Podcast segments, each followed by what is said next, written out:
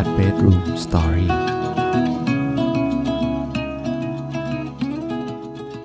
เรื่องที่ผมอยากจะมาแชร์กับเพื่อนๆฟังกันในค่ำคืนนี้ เป็นเรื่องเกี่ยวกับการที่เพื่อนสนิทของผมเนี่ยได้มาเยี่ยมผมที่แทสเมเนียนะครับ แล้วก็เราได้แชร์ประสบการณ์นะครับ เกี่ยวกับชีวิตในช่วงระยะเวลา 2 ปีที่เราเนี่ยไม่ได้เจอกัน แล้วมีอยู่ช่วงหนึ่งที่ผมได้แชร์ความฝันของตัวเองเนาะแล้วเพื่อนของผมก็ไม่ค่อยเห็นด้วยสักเท่าไหร่นะครับ ที่ผมจะตัดสินใจออกจากออสเตรเลีย แต่ในช่วงเวลานั้นผมก็ได้พยายามโน้มน้าวนะ ให้เพื่อนของเราเห็นด้วยกับความฝันของเรานะครับ แต่ในท้ายที่สุดอะเราก็มาตกตะกอนกับตัวเองนะว่าทำไมเราถึงต้องให้คนอื่นมา ตัดสินกับชีวิตของเราด้วยว่ะเพราะในท้ายที่สุดแล้ว คนที่หายใจคนที่ใช้ชีวิตก็คือตัวเราเองไม่ใช่หรอทำไม เราต้องให้คนอื่นมา approve เห็นด้วยกับสิ่งที่เราจะตัดสินใจ วันนี้ผมก็เลยอยากจะมาแชร์ความรู้สึกนี้ให้กับเพื่อนๆได้ฟังกันครับว่าทำไมเราถึงรอให้คนอื่นมาเห็นด้วยกับสิ่งที่เราจะทำแล้วอะไรที่ผมได้เรียนรู้จากเหตุการณ์เหล่านี้นะครับ แล้วก็อีกอย่างก็คืออยากจะมาให้กำลังใจกับเพื่อนๆที่กำลังตัดสินใจอะไรบางอย่างนะครับว่า ในท้ายที่สุดแล้วคนที่ใช้ชีวิตก็คือตัวเรา มาลองฟังไปพร้อมๆกันครับ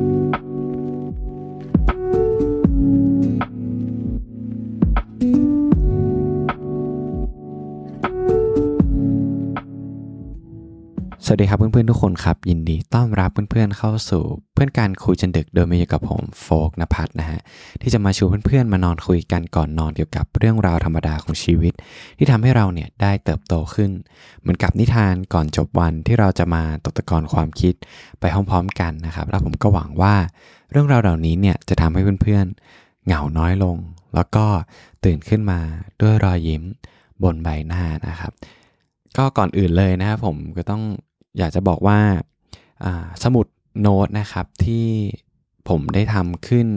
เพื่อที่จะมาชวนเพื่อนๆมาลองทำเกี่ยวกับการขอบคุณสิ่งเล็กๆ ในชีวิตในแต่ละวันนะครับวันละ 2 นาที ที่ผมจะชวนเพื่อนๆมาดาวน์โหลดกันเนี่ยในลิงก์นะครับด้านล่างนะครับเหลือเวลาอีกแค่ 2 อาทิตย์เท่านั้นนะครับ ที่เพื่อนๆจะสามารถดาวน์โหลดสมุดเล่มนี้ได้นะครับ เพราะว่า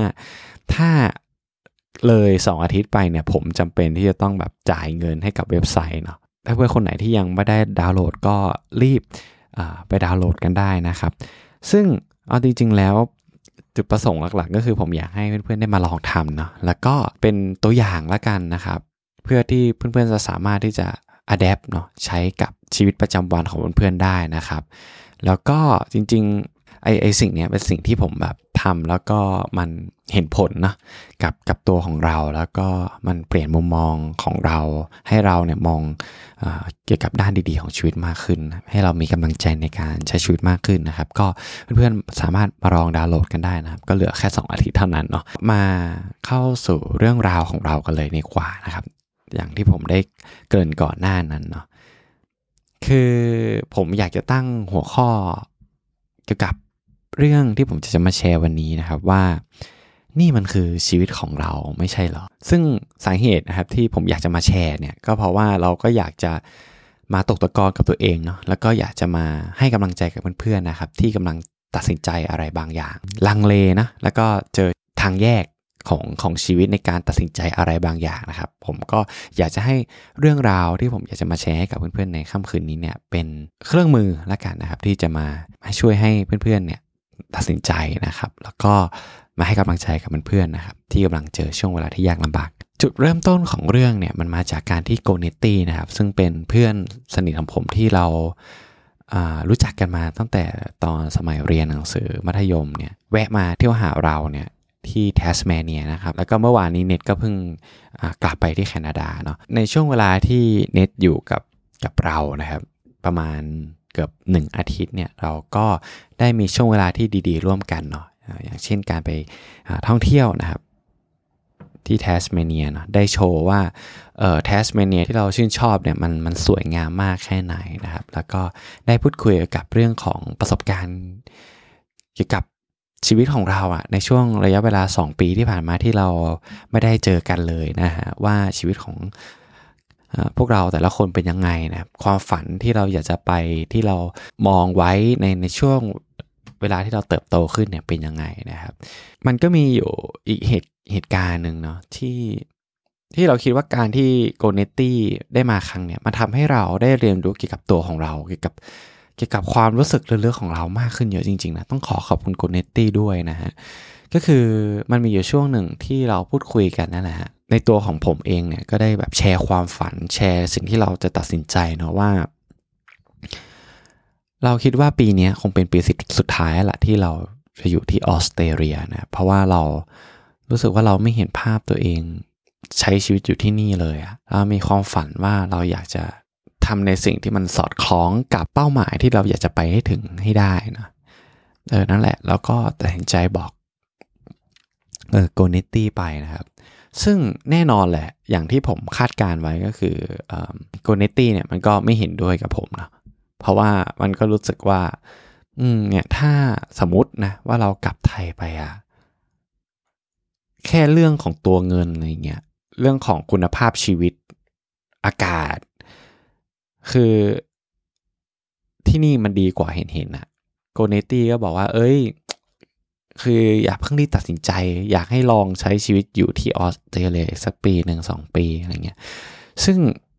ในในตัวเราเองอะเราเหมือนกับที่เราได้แชร์ให้กับเพื่อนๆในก่อนหน้านั้นเกี่ยวกับ เรื่องของอะไรที่มันฉุดล้างความฝันของเราไว้เนาะเออเราก็รู้สึกว่าไอสิ่งที่เราจะตัดสินใจในการที่จะทำตามความฝันเราทำตามโปรเจกต์ที่เราตั้งเป้าไว้ในหัวของเรา การอยู่ออสเตรเลียมันไม่สามารถเกิดขึ้นได้ สิ่งที่มันเกิดขึ้นนั่นคือว่า เราพยายามที่จะอธิบาย พยายามที่จะพิสูจตัวเองว่าไอสิ่งที่เราตัดสินใจ มันเป็นสิ่งที่ถูกต้อง แล้วก็อยากให้ไอโกเนตี้เนี่ยมาเห็นด้วยกับความฝันของเราเว้ย เราก็พยายามที่จะแชร์ความรู้สึกแชร์อารมณ์ พยายามที่จะโน้มน้าวให้มันเห็นด้วยกับเราให้ได้อะซึ่งในท้ายที่สุดมันก็ไม่เห็นด้วยกับเราหรอกเว้ย แต่ว่า ตอนนั้นน่ยก็ไม่เข้าใจตัวเองเหมือนกันว่าทำไมเราต้องให้มันมาเห็นด้วยกับการตัดสินใจของเราเนาะแล้วพอโกเนตี้กลับบ้านไปอะในระหว่างที่เราขับรถกลับหลังจากที่ส่งโกเนตี้เนี่ย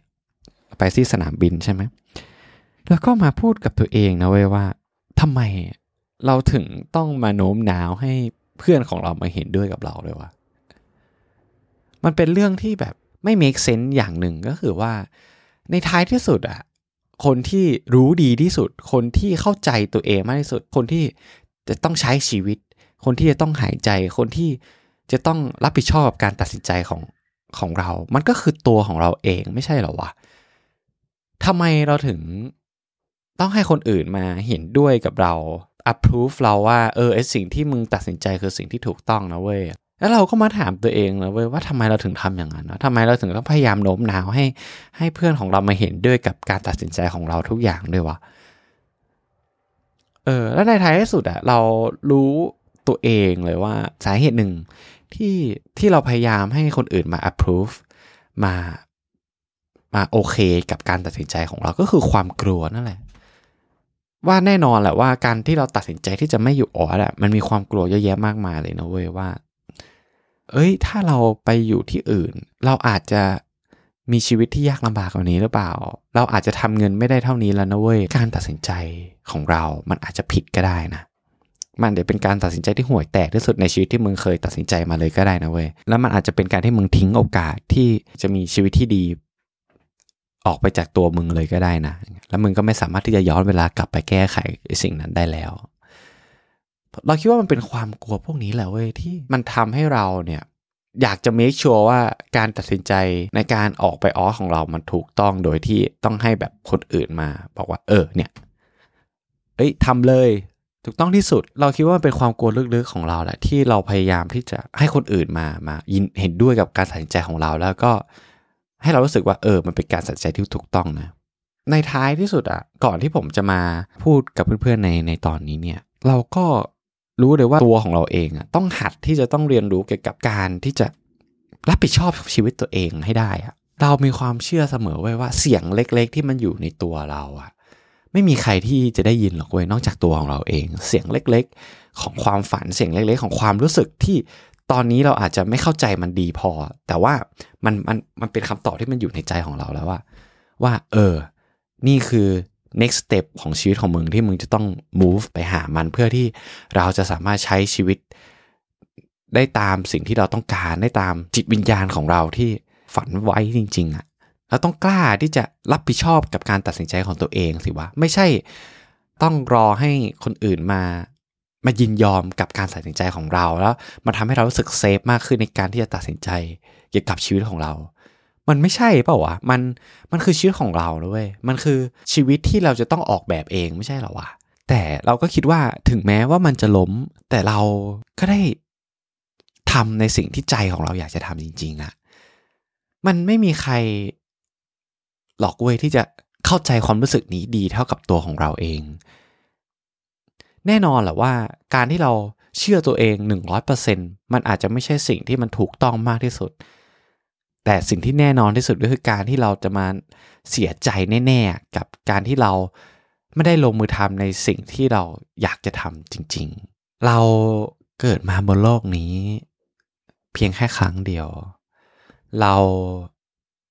อยู่ในวัยที่เราสามารถที่จะเสี่ยงในการทำในสิ่งที่เราอยากจะทำเรายังอยู่ในวัยที่ถึงแม้ว่าเราจะล้ม แต่เราก็ยังมีกำลังที่จะลุกขึ้นมา แล้วสู้ต่อไป แล้วเราก็รู้สึกว่าเราอยากจะมาแชร์เรื่องนี้มาก ๆ เลย ก็เพราะว่าเราอยากจะพูดให้กับตัวเองในในตอนที่แบบเราลังเลใจว่า มันคือชีวิตของเรา เราต้องเรียนรู้ที่จะหัดรับผิดชอบกับการตัดสินใจของตัวเอง แล้วก็ ให้ระลึกเสมอว่าช่วงเวลาเนี้ยมันเป็นช่วงเวลาที่เหมาะที่สุดที่จะทำในสิ่งที่เราอยากจะทำแล้วก็อยากจะมาให้กำลังใจกับเพื่อนๆแล้วก็แชร์ประสบการณ์ของเรามันเป็นเครื่องมือในการตัดสินใจของเพื่อนๆว่า ถ้าเพื่อนๆที่กำลังรู้สึกว่าตัวเองอยู่ในในทางแยกของอะไรสักอย่างในการตัดสินใจ ถึงสิ่งที่เราอยากจะทำจริง ๆ กับสิ่งที่ผู้คนรอบตัวบอกว่าเราควรจะทำอะไรเนี่ย ผมก็อยากจะเอาประสบการณ์เนี้ยมาเป็นคำถามให้กับเพื่อนๆว่า ถ้าในอนาคต ถ้าเรามองย้อนกลับมา แต่ละทางเลือกที่เราเลือกอะทางเรื่องไหนที่เราจะเสียใจกับมันมากที่สุด ที่เราไม่ได้ทำมัน แต่ผมก็ต้องบอกก่อนนะครับว่า ชีวิตของเราทุกๆคนมันไม่เหมือนกันเนาะเพราะฉะนั้นเนี่ยข้อมูล